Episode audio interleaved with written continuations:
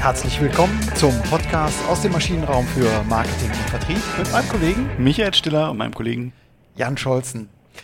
Ja, wir machen diese Woche weiter, wo wir in der letzten aufgehört haben, nämlich beim Essen, und äh, wo ist nirgends, nahezu nirgendwo ist es, ist die Küche besser. Jetzt habe ich mich fast verhaspelt, weil ich so viel Hunger habe, als in Österreich. Und deswegen haben wir heute wieder dabei den Head of Marketing von Too Good To Go, Florian Schleicher. Herzlich willkommen zurück, Florian. Hallo, schön wieder bei euch zu sein. Hallo Florian.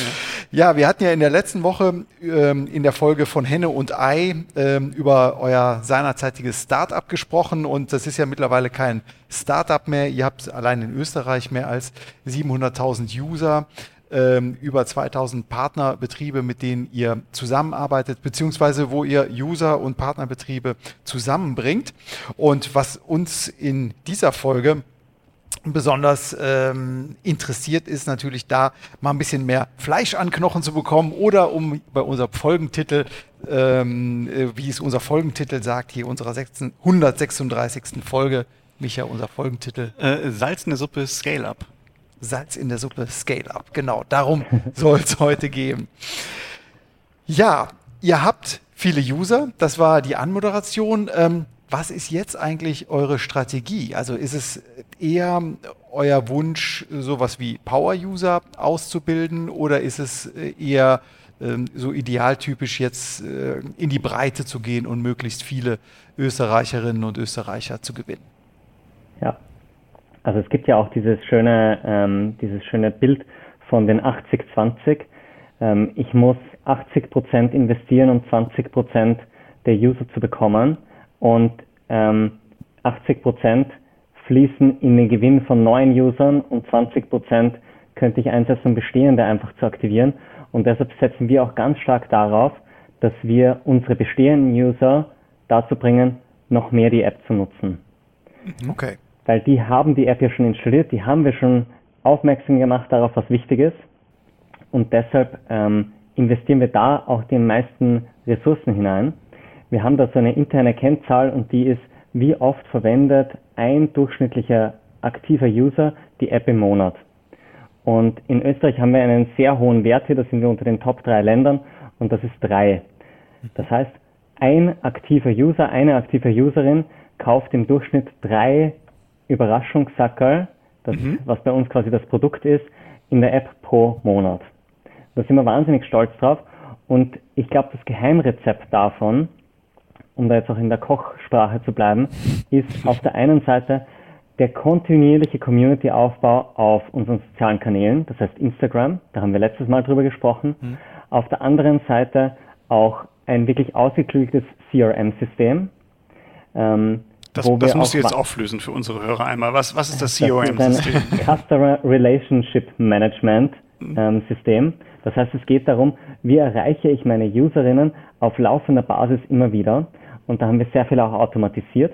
Das mhm. heißt, es geht hier um Push-Nachrichten, ähm, die direkt aufs Handy kommen, und auf der anderen Seite auch um Newsletter-Abonnenten. Wir schicken in der Woche ungefähr drei Push-Nachrichten an unsere User aus und alle zwei Wochen einen Newsletter im Durchschnitt. Und das ist ja auch so immer ein Ding, wer meldet sich zu sowas an? Ist das überhaupt interessant für Leute? Und das, worauf wir da wahnsinnig stolz sind, ist, ein Drittel unserer User haben den Newsletter abonniert. Das heißt, wir haben ca. zweihunderttausend ähm, Newsletter-Abonnentinnen, die wir alle zwei Wochen erreichen. Und wir haben die Hälfte unserer User, ungefähr dreihundertfünfzigtausend, haben die Push-Nachrichten aktiviert. Wahnsinn. Das heißt, die Leute wollen auch gerne unseren Content bekommen, weil wir nicht noch eine Marke sind, die sie auf irgendeinen Produktkauf aufmerksam macht, sondern die ihnen auch helfen, ihren Alltag zu gestalten. Mhm. Weil sie ja Essen bekommen, und das brauchen wir alle zum Leben, auch wenn wir manche es lieber machen als andere. ähm, und das macht uns auch wahnsinnig stolz, und da erreichen wir sie immer wieder gut. Das heißt, für uns ist es wichtig zu überlegen, mit was für Nachrichten erreichen wir auch unsere Userinnen und User. Und da haben wir letztes Mal schon drüber gesprochen, wie wichtig es ist, herauszufinden, was ist wirklich so das Bedürfnis von denen, warum ähm, wollen sie die App verwenden. Und das haben wir sehr getroffen. Und dann vermitteln wir natürlich auch immer wieder Botschaften, welche neuen Partnerbetriebe sind jetzt dabei, was für neue Funktionen, wie zum Beispiel einen Filter nach nur veganen Produkten, mhm. gibt es jetzt in der App, um dieses Engagement hochzuhalten. Und das war so das ähm, Zweite. Und das Dritte ist, wir machen auch immer wieder Kampagnen, um darauf aufmerksam zu machen, jetzt in einem größeren Kontext, warum es gut ist, die App zu verwenden. Und ich glaube, diese drei Dinge ähm, sind wichtig, um die Leute immer wieder darauf aufmerksam zu machen, dass es uns gibt und dieses Werk am Laufen zu halten. Was ich ganz spannend finde, es ist ja eine, eine local-based Anwendung. Also das heißt, ähm, das macht ja nur Sinn dann, wenn ich halt auch da bin, wo die, wo die teilnehmenden Betriebe auch sind, damit ich mir das Essen auch vernünftig abholen kann. Ähm, das ist mal so, so ein Punkt. Also wie, wie, wie schafft ihr es da? Also geht ihr auch da sehr lokal zentriert vor in Österreich und, und habt äh, erstmal Fokusregionen und breitet euch da weiter aus. Ähm, das würde mich äh, total interessieren. Vielleicht machen wir auch da erstmal einen Cut, weil ich glaube, da kann man relativ viel drüber sprechen. Also ähm, unsere Strategie war von Anfang an, dass wir uns auf die Ballungszentren spezialisieren zuerst. Mhm. Weil da ist die höchste Restaurantdichte und da sind auch die meisten Menschen. Und dann können wir dieses Angebot und Nachfrage am besten zusammenbringen. Wir haben in Wien gestartet, weil es einfach die größte Stadt ist in Österreich, sind dann zur zweitgrößten Stadt gegangen, was Linz ist, dann nach Graz, nach Salzburg und so weiter, bis wir mal die Bundeshauptstädte durch hatten, die Landeshauptstädte, und ähm, gehen jetzt ein bisschen mehr in die Peripherie und gehen auf die Städte, die mehr als zehntausend Einwohner haben, ähm, weil es bringt jetzt nichts, wenn, wie du sagst, wenn ich in einem ganz kleinen Dorf wohne und da gibt es einen Bäcker, der mitmacht. Wie oft gehe ich wirklich zu dem Bäcker? Das Produkterlebnis muss ja auch was Aufregendes sein. Ich brauche da eine Varianz drinnen. Und die Varianz habe ich eher in den großen Städten. Deshalb eben Fokus dort, wo es, wo trifft sich Angebot und Nachfrage am besten. Okay, und wie genau macht ihr das? Also habt ihr jetzt ähm, ne, ne, ne Horde ähm, ja, Akquisiteure draußen, die, die die Betriebe dann einsammeln? Oder macht ihr es ja. vor allem über, über Kommunikationsmaßnahmen? Also wie schafft ja. ihr es? Also wir gehen immer gemeinsam hinaus, Marketing und Vertrieb. Mhm. Ich glaube, das ist ganz wichtig, die beiden auch zu verbinden. Und wir legen dann meistens eine Region und sagen, wir wollen jetzt da einen Schwerpunkt machen. Und von der Timeline funktioniert es so, dass wir gemeinsam einen Launchtermin festlegen, wann wir diesen Bereich starten wollen und wann wir kommunizieren wollen, dass wir jetzt dort sind. Und davor geht das Vertriebsteam dorthin oder ruft dort an ähm, und macht die Betriebe darauf aufmerksam, dass wir kommen, dass wir starten wollen, machen ihnen schmackhaft, bei diesem Launch dabei zu sein, weil sie dann ja auch mitkommuniziert werden können. Ah, okay. Und dann mhm. zu dem Stichtag ähm, machen wir Social-Media-Kommunikation und P R-Kommunikation und nehmen es in unser Customer Relationship Management System mit und bringen dann wirklich die Neuigkeit nach draußen. Wir sind jetzt in Linz, wir sind jetzt in Graz, wir sind jetzt in Wien ähm, und haben folgende Partner auch dabei. Dann werden die alle genannt, ist für die natürlich auch eine schöne Werbung bei unserer Reichweite, die wir mittlerweile haben, und da was ganz Attraktives. Und unser Sales-Team, unser Vertriebsteam bekommt von uns alle Materialien, die sie brauchen, um das auch gut pitchen zu können natürlich. Und von der Größenordnung, wir sind derzeit ca. vierzig Mitarbeiterinnen in Wien und ungefähr die Hälfte von diesen vierzig, also zwanzig Leute, sind im Vertriebsteam tätig. Also es ist ein sehr großes Team. Okay, aber das ist jetzt ja der Moment, wenn ihr in, in eine neue Stadt reingeht und sagt, okay, ja. wir, wir machen jetzt Salzburg auf oder Linz oder Graz. Ähm, wie muss ich mir das vorstellen? Also in Wien seid ihr jetzt schon seit zwanzig neunzehn. Ähm, wahrscheinlich seid ihr ja da auch noch nicht am Ende der Fahnenstange und mhm. sagt, okay, wir haben jetzt alle Betriebe, äh, die, die jetzt dabei sind. Und, ja, und ich, far from it, genau. Genau. Also wie, wie funktioniert das? Also ist es äh, auch ja. ein ständiges Anrufen oder fahrt ihr auch Kampagnen in, in diese Richtung, wo ihr sagt, wir, ja. wir haben auch Kommunikationskampagnen für Betriebe, ja. für Gastbetriebe? Also Wien ist ein sehr gutes Beispiel, weil wir da eben als erstes gestartet haben. Und dann haben wir uns sehr lange kommunikativ auch nicht Wien gewidmet, weil wir einfach beschäftigt waren mit dem Rest von Österreich. Und dann haben wir im Herbst letzten Jahres gesagt, wir brauchen wieder mal einen Kickstart für Wien. Wir brauchen wieder einen Relaunch und sozusagen. Und haben dann überlegt, wie können wir es schaffen, dass wir auf der einen Seite wieder mehr Betriebe auf uns aufmerksam machen, dass wir hier sind. Und auf der anderen Seite auch, wie können wir die User, die wir haben, noch stärker aktivieren. Ich habe vorher gesagt, dass es für uns wichtig ist, die bestehenden User zu aktivieren, mhm. dass die auch öfters Essen retten. Und wir haben dann überlegt, wir sind eine total beliebte Marke ähm, und wir haben Userinnen, die die App auch oft nutzen und die mögen auch uns als Marke sehr gerne. Und ich äh, habe mir dann mit dem Team gemeinsam in Wien überlegt, wie können wir das verbinden? Und wir haben dann einen sehr spielerischen Ansatz gefunden. Ich weiß nicht, wer von euch kennt den Film Charlie und die Schokoladenfabrik. Da gab es jetzt mit Johnny Depp auch eine neue Verfilmung. Ja. Und da geht es darum, dass das goldene Ticket versteckt wird. Und der Charlie findet das dann und kann in die Schokoladenfabrik. Und wir haben uns gedacht, das wäre doch eine nette Idee für uns. Wir sind auch ein Unternehmen, das lokal tätig ist eigentlich. Und haben gesagt, in Wien gibt es dreiundzwanzig Bezirke. Jeden Tag verstecken wir in einem anderen Bezirk, in einem Partnerbetrieb, ein goldenes Überraschungssackerl. Und in diesem Überraschungssackerl ist dann nicht nur das Essen drinnen, was gerettet werden kann, sondern ein kleines Goodie-Bag mit einer gebrandeten Edelstahlflasche, mit Lunchboxen, mit Glasstrohhalmen, also lauter Produkten, die man wiederum verwenden kann, um Essen länger zu konservieren oder zu retten. Und jeden Tag war das woanders versteckt und wir haben auf Instagram aufmerksam gemacht und Tipps gegeben, wo könnte das Sackerl denn diesen Tag versteckt sein. Mhm. Und die Userinnen und User haben das extrem geliebt, haben sich dann gegenseitig auf verschiedenen Plattformen immer wieder ausgetauscht und haben gesagt, okay, ich glaube, es ist da oder ich habe es heute hier gerettet. Und das war dann eine richtig schöne Bewegung, die da stattgefunden hat. Und wir haben diese Aktion für drei Wochen lang gemacht. Und wir haben in den drei Wochen dreißig Prozent mehr neue User auch wieder bekommen. Und insgesamt die Aktivitätsrate von den bestehenden Usern ist um zehn Prozent gestiegen. Wow, okay. Und obwohl es eine quasi reine Marketingaktion war, hatten wir alleine in Wien vierundzwanzig Presseberichte darüber, weil gerade Bezirksblätter und so haben sich sehr gefreut, dass sie darüber schreiben können, dass jetzt bei dem Bäcker das Überraschungssackerl gefunden worden ist. Dann gab es vielleicht Fotos mit den Userinnen, die das dort bekommen haben ähm, und sich wahnsinnig darüber gefreut haben. Also das war zum Beispiel eine von den Kampagnen, die wir gemacht haben, um dieses Engagement von den Usern auch in bestehenden Orten, wo wir schon länger sind, wieder zu aktivieren und hochzuhalten. Ja. Aber das ist jetzt ja User Engagement, ne? Das ähm, ja. Oder Rescue Engagement. Das ist ja, ich bin gerade so ein bisschen drüber gestolpert. Ich finde das übrigens total toll, dass du so tief drin bist, dass du auch sagst, die kaufen ja kein Essen bei euch, die retten ja Essen. Ne? Das finde ich halt super. Ja. die, die Rettungsquote quasi äh, habt ihr erhöht pro, pro Kunde oder pro, pro User. Ähm, Super, aber äh, wie engaged man denn jetzt die Betriebe? Weil das ist ja, also ihr könnt ja keine große Kampagne machen, äh, wer noch viel Essen wegwirft, der meldet sich bitte bei uns. Ne? Das, das, das wäre ja irgendwie kontraproduktiv wahrscheinlich. Ja, absolut. Ähm, also wir haben da auch etwas gemacht und zwar war das Anfang diesen Jahres, ähm, sind wir bei ungefähr tausend Betrieben gestanden, also bei der Hälfte von dem, was wir jetzt haben. Und das war schon eine große Leistung für uns. Und wir haben aber gesehen, wir können eigentlich noch schneller wachsen.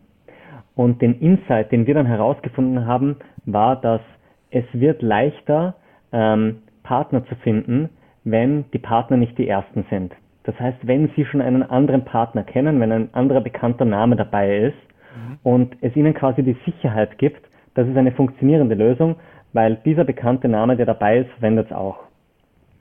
Und wir haben dann eine Idee geboren, mit dem Namen Profis gegen Verschwendung und haben sechs österreichische Haubenköchinnen gefunden und haben mit denen Kurzvideos gemacht, wo sie erklären, was sie denn gegen das Thema Lebensmittelverschwendung machen. Das heißt, in der letzten Folge habe ich auch darüber gesprochen, es ist ein bisschen ein Tabu, dieses Thema Lebensmittelverschwendung. Ja. Und mit dem haben wir das komplett enttabuisiert, indem die größten Köche des Landes sagen, bei ihnen passiert das auch und das Wichtige ist nur, man muss was dagegen machen. Und dann in einem Beisatz haben sie erwähnt, dass sie Too Good To Go als super Lösung empfinden. Und wir haben das dann ausgestrahlt, einerseits über sechs YouTube-Videos, haben Editorials in B zwei B Kochmagazinen geschalten, haben äh, Newsletter-Partnerschaften mit B zwei B Magazinen gemacht und ähm, das hat extrem gut funktioniert. Wir haben eine halbe Million Videoaufrufe gehabt in zwei Wochen. Ähm, unglaublich wow. hohe Nachfrage bei einer sehr spitzen Zielgruppe, mhm. ähm, weil wir das wirklich nur in B zwei B Kontakte ausgespielt haben. Wir haben auch bei einem Newsletter, der hat vierzigtausend Leute erreicht und da hatten wir eine Interaktionsrate von zwei Prozent. Das heißt, zwei Prozent von denen, die den Newsletter bekommen haben, haben dann auch auf die Landingpage noch geschaut und sich mit den Inhalten auseinandergesetzt. Und alles in allem war das ein wichtiger Fuß in der Türe für viele potenzielle Partner noch, mhm. weil es einfach sehr stark Aufmerksamkeit gesteigert hat. Mhm. Und wenn quasi die Spitzenköchinnen des Landes sagen, ich finde, das ist was Cooles, da kann man mitmachen, dann zieht das viele auch in den Bann und hat uns einfach geholfen, da jetzt nochmal das Ganze anzukurbeln und hilft dadurch dem Vertriebsteam, eine Marketingkampagne, dass sie leichter die Leute und die Betriebe nochmal davon überzeugen können, mitzumachen. Genau, also das wäre genau der Punkt gewesen, wo ich jetzt mal fragen wollte, ihr habt den Boden bereitet, ihr habt äh, sozusagen die, die Bereitschaft geschaffen, um in Dialog zu treten. Aber jetzt eine Frage, die äh, mir wirklich auch schon in der letzten Folge ähm, hier auf der Zunge liegt, ist, ähm, wie geht ihr denn mit dem Argument um, ähm, naja, äh, je bekannter Too Good To Go wird, äh, je mehr Nutzer da sind, da werden ja auch äh, viele Smart Shopper dabei sein. Das heißt, die statt äh, hundert Prozent ähm, Preis jetzt auf die dreißig Prozent des Preises schielen. Ähm, wie geht ihr mit diesem Argument an um? Ich kann mir vorstellen, das ist äh, ein klassischer Einwand, den äh, euer Vertrieb oder eure Akquisiteure hören, oder? Ja, absolut. Das kommt seit Tag eins. Okay. Haben wir immer dieses Argument gehört. Das heißt, es hat gar nicht mal was mit unserer Größe zu tun. Und da gibt es zwei große Punkte, die dagegen sprechen, dass man sich da jetzt selbst Geschäft wegnehmen würde. Das eine ist, ähm, die Leute, die sich einen Überraschungssackerl holen, bekommen eben eine Überraschung. Das heißt, ich kann nicht damit planen, was ich bekomme. Wenn ich zum Bäcker gehe, als normaler Kunde, dann weiß ich ganz genau, was ich am nächsten Tag essen möchte und kaufe mir auch das. Wenn ich aber über Too Good To Go einen Überraschungssackerl rette, dann kann es sein, dass ich jetzt fünf süße Gebäckstücke drinnen habe, oder ich habe fünf salzige drinnen, oder ich habe zwei Laib Brot drinnen. Das heißt, mit der Unplanbarkeit ähm, ist es nicht so einfach, jetzt sich diese dreißig Prozent einfach zu holen und zu sagen, okay, ich bekomme eh das, was ich möchte. Genauso bei einem Obst- und Gemüsesackerl. Vielleicht habe ich nur Obst drinnen, vielleicht habe ich nur Gemüse drinnen. Ähm, ich muss dann damit arbeiten, was ich bekomme. Das ist das eine. Und das zweite ist, ein Bäcker hat jetzt zum Beispiel fünf Überraschungssackerl am Tag. Und die werden zu einer fixen Uhrzeit, nämlich eine halbe Stunde vor Ladenschluss, abgeholt. Das schränkt auch schon mal die Flexibilität ein. Ja. Ähm, und ich muss wirklich damit dann auch planen. Und auf der anderen Seite gewinnen die Betriebe ja auch, weil sie bekommen neue Leute dazu. Ähm, wie jetzt zum Beispiel in der letzten Folge dieser Cupcake-Laden, von dem ich erzählt habe. Ähm, Und das ist halt ein riesiges Potenzial für die Kleinen, wie auch für die Großen, für die Supermärkte, die eben dann Zusatzverkäufe nochmal machen können. Ähm, und das sind dann die Argumente, wo sie sagen, okay, das stimmt, ähm, das Risiko ist quasi ein sehr geringes und gleichzeitig baue ich massiv Bekanntheit in meiner eigenen Umgebung auf, weil wir im Vergleich jetzt zu den ganzen Lieferdiensten müssen die Kundinnen von uns direkt in den Betrieb gehen und das vor Ort abholen und haben dann auch gleich den Kontakt zu den Leuten dort. Hm. Klar, das ist natürlich auch eine, eine, eine klassische Preisdifferenzierung, ne, wo, wo ja. man sagt, okay, das ist im Preis auch gerechtfertigt dann, ne, wenn ich, genau. wenn ja, ich das ja, absolut, ja. absolut. Wie scha- ich habe noch eine äh, Frage, noch eine Frage. Nein, mir auf, du hast doch schon eine gestellt. Ich habe da, ich habe da schon eine gestellt.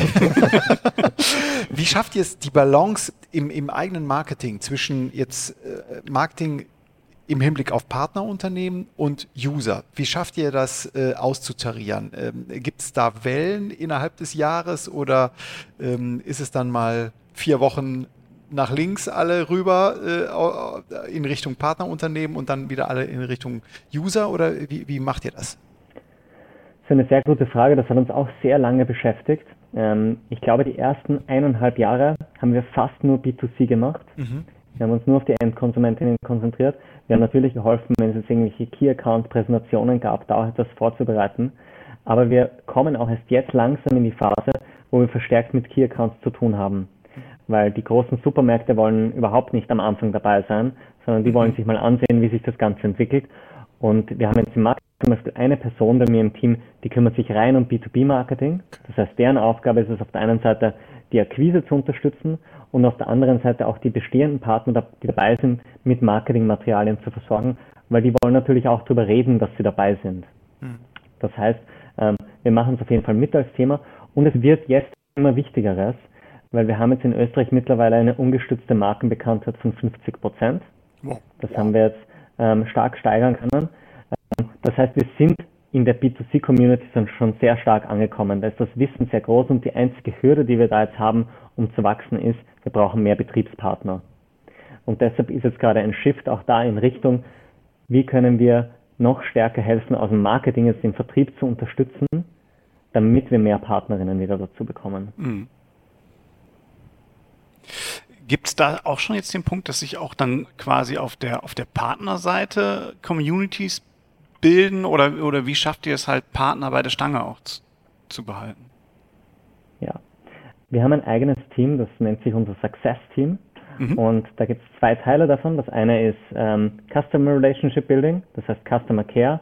Wir haben einen Ticketing-Service, jede Anfrage, die hineinkommt, wird bearbeitet. Und auf der anderen Seite ist im Success-Team auch das Partnermanagement. Das heißt, die Partner, die bei uns dabei sind, dabei zu halten. Weil genauso wie es teurer ist, neue User zu gewinnen, als ähm, sie zu halten, ist es auf der Partnerseite natürlich nochmal ein stärkerer Punkt. Das heißt, dieses Team widmet sich ganz stark dem, die Partner bei der Stange zu halten, ähm, ihnen immer wieder auch die Vorteile der Partnerschaft aufzuzeigen, Reportings zu geben, ähm, ihnen Möglichkeiten zur gemeinsamen Kommunikation anzubieten, damit sie dabei bleiben wollen, ähm, und beschäftigen sich da eigentlich tagtäglich damit, führen auch viele Calls durch, rufen an, wie geht's euch so mit dem, funktioniert alles für euch, weil wir an wirklichen Partnerschaften interessiert sind und als Beziehungspfleger einfach was ganz, ganz Wichtiges. Ähm, ich meine, das ist wie in einer normalen Beziehung. Ähm, ich glaube, alles im Marketing kann man irgendwie aufs Datingleben auch zurückführen. Und ich muss an den Beziehungen, die ich habe, an meinem Liebesleben, an meinen Freundschaften laufend arbeiten. Und wenn ich mich da nicht drum kümmere, dann geht das irgendwann den Bach hinunter. Und deshalb ist es, glaube ich, ganz wichtig, da immer in der Beziehungspflege dran zu sein und einfach ein offenes Ohr auch zu haben. Und ähm, vielen hilft das dann. Wir haben zum Beispiel jetzt auch Bäcker, die sagen, im Sommer haben sie eine eigene Aktion, die die Lebensmittel hergeben, und dann haben wir schon die Absprache, gut, dann melden Sie sich bei uns, dann wird Too Good To Go für zwei Monate während dem Sommer zurückgefahren und dann wissen wir, im Herbst starten wir mit denen auch wieder voll durch. Okay, also flexibler Ansatz hier. Ja. ja. Ich glaub, das ist, ist echt super spannend, nach für, allen Richtungen. Ja, ja. Die, ich glaube, das ist auch für die Partner was total Wichtiges, diese Flexibilität und dass es m- möglichst einfach ist. Und das ist, glaube ich, auch ein ganz ein wichtiger An- Ansatz, dass wir sagen, es muss für unsere Betriebspartner so einfach wie möglich sein, weil ein einfacher Mitarbeiter, eine einfache Mitarbeiterin in einem Sushi-Laden, die möchte sich vor Betriebsschluss, ist die froh, dass sie gleich nach Hause gehen kann, die möchte dann nicht irgendwas Komplexes machen, sondern die soll einfach die Sachen in einen Sackerl hineingeben, dieses Sackerl einem Kunden, einer Kundin übergeben und that's it. Das heißt, dieses Einfache und Flexible ist wirklich ein großer Vorteil, den wir auch unseren Partnern bieten. Da kommt das Digitale jetzt ins Spiel, ne? Also ähm, ja.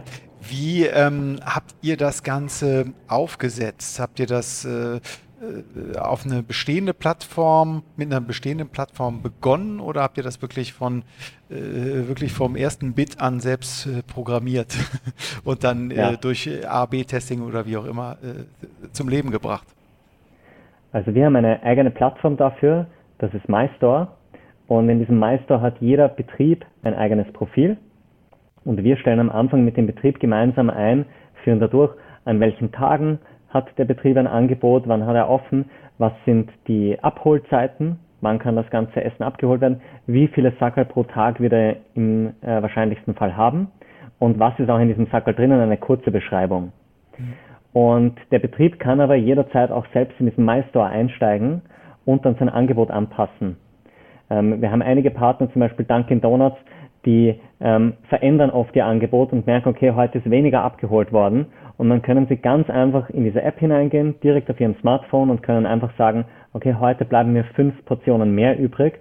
Und es wird direkt in der App dann angeboten und die Leute sehen das und können es direkt abholen. Okay. Also vielleicht so ein übergreifender Erfolgsfaktor, den ich hier so raushöre. Ich glaube, für, für jede Art von, von digitalem Austausch oder Dialog ist es gerade die Einfachheit. Ne? Also wenn ich es dem, ja. dem Anbieter, du hast es eben so schön gesagt, äh, wenn ich da die Sushi-Verkäuferin habe, die kurz vor Ladenschluss jetzt noch stundenlang äh, irgendwelche Sachen durchklicken müsste und eintüten, da, das käme nicht gut an, ähm, das funktioniert nicht, aber ja. unkompliziert, ähm, bis wenig Zeit in Anspruch nimmt, dass das funktioniert. Richtig, absolut. Mhm. Und das, ähm, diese Einfachheit, das bildet ja jetzt auch einen schönen Bogen zu dem, worüber wir in Folge eins letzte Woche gesprochen haben, dieser Purpose, der so wichtig ist. Und das, ja auch, das muss ich ja auch ganz einfach runterbrechen. Mhm. Auch für die Endkonsumentinnen ist es wichtig, ganz einfach zu wissen, warum soll ich diese App verwenden? Ich meine, wir haben alle wahnsinnig viele Apps auf unserem Smartphone oben. Warum soll ich diese eine App wieder öffnen? Ähm, das muss einen ganz einfachen Grund geben, und dasselbe spielt sich auf der B zwei B Seite genauso ab. Das muss ganz einfach und klar sein, warum und wie verwende ich das. Okay. Gut. Ich bin immer noch gebannt, aber trotzdem würde ich sagen, müssen, müssen wir mal so langsam zum Fazit kommen, weil sonst äh, wird es eine epische Folge hier für uns. Genau. Bevor wir zum Fazit kommen, letzte, letzte inhaltliche Frage. Ich weiß, du bist äh, hauptsächlich für Österreich zuständig, aber ähm, wir sind ein ähm, deutschsprachiger Podcast, der äh, auch ein paar Kolleginnen und Kollegen aus der Schweiz umfasst und ähm, am meisten aufgrund der Größe des Landes auch äh, deutsche Hörerinnen und Hörer. Ähm, in, in welchen deutschen Städten seid ihr denn präsent, um hier vielleicht auch ein bisschen das Thema bekannt zu machen? Ja. Also in Deutschland ähm, sind wir schon länger als in Österreich aktiv. Mhm. Das heißt, wir sind in so gut wie allen größeren Städten und Hauptstädten schon vertreten und aktiv. Ähm, ich schlage vor, einfach mal in die App hineinschauen ähm, und da werden ganz viele grüne Punkte aufpoppen in jeder Stadt, ähm, weil wir da einfach schon länger auch dabei sind. Ähm, und in der Schweiz genau das Gleiche. In der Schweiz ist es auch geografisch ein bisschen überschaubarer, mhm. ähm, und auch da sind wir eigentlich in allen größeren Städten schon vertreten. Und sowohl in Deutschland wie auch in der Schweiz haben wir schon Kooperationen mit Supermärkten. Das heißt, da sind wir auch schon ein bisschen mehr in der Peripherie drinnen. Ähm, das heißt, da ist es noch einfacher, dann das Essen zu retten. Cool, super. Ja, dann vielen Dank dafür. Kommen wir zur Zusammenfassung. Ja, genau. Also äh, was ich mitgenommen habe, ist... Ähm Wenn das Rad einmal in Bewegung geraten ist, um dann die Schwungmasse zu generieren, ist es schon wichtig, das Engagement hochzuschreiben, zu schrauben. Das macht ihr zum einen über über einen Content, der nicht nur das Retten an sich betrifft, sondern auch letztendlich, was mache ich dann mit denen? Du hast, du hast, ich glaube, in der letzten Folge vor allem auch viel über Rezepte gesprochen, die ihr dann noch mitliefert, die ja, ja. auch ganz wichtig ist. Ne? Also wenn ich jetzt eine Tüte Lauch bekomme in meinem Überraschungssackerl, dann muss ich erstmal wissen, was ich, was mache ich mit einer Tüte Lauch? ähm, aber auch, und, und das ist jetzt gar nicht despektierlich, sondern, sondern auch immer noch mit Bewunderung gemeint, äh, wie ich so ganz klassische spielerische Mechaniken, die ihr im, im normalen Promotion-Modus quasi benutzt. Ja, absolut.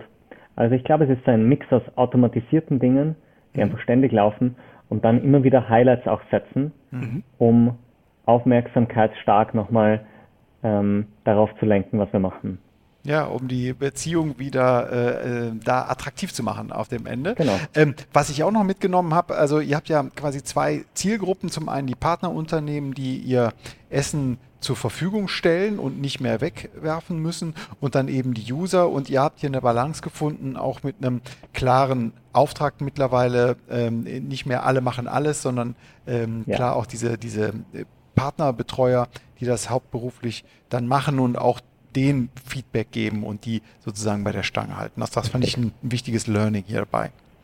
Und was ich halt auch noch super nehme als, als drittes Learning quasi, dass man halt diese Partnerunternehmen auch über, über ihre Peers quasi äh, aktiviert, indem man sagt, okay, jetzt nehme ich halt Vorbilder aus, aus dieser Peer Group und äh, nutze das halt aktiv, um da auch quasi so eine Partner-Community dann rauszubilden vielleicht sogar.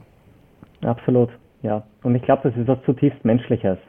Wenn ich von euch ein Restaurant empfohlen bekomme, dann gehe ich dort eher hin, ja. als wenn ich einfach blind durch die Stadt laufe und mir überlege, okay, wohin gehe ich jetzt eigentlich? Mhm. Und dieses Empfehlungsmarketing, das ist ja etwas, was auf B zwei C wie auch B zwei B ähm, umzulegen ist. Absolut, absolut. Hatten wir auch schon mal hier im Podcast äh, ja. ein paar Folgen dazu. Ja, ich glaube, dann haben wir das Thema ähm, soweit ähm, umfassend behandelt. Das Salz in der Suppe, Scale Up, das war der Folgentitel. Nochmal ganz, ganz herzlichen Dank an Florian Schleicher von Too Good To Go äh, für die Bereitschaft, hier ähm, zu berichten von eurem sehr spannenden Geschäftsmodell. Und ja, wir wünschen euch äh, alles erdenklich Gute und viel Erfolg bei diesem tollen Purpose, den ihr verfolgt. Genau, auf die eins Komma vier Millionen User in, im, im nächsten Jahr und, und die viertausend Betriebe, die da kommen mögen. Klar, alles Gute. Vielen Dank. Danke, Jan, und danke, Michael. Hat Spaß gemacht. Ja, Bei uns auch. Alles klar. Und dann jetzt mal guten Appetit. Ne? Tschüss. Tschüss. Tschüss.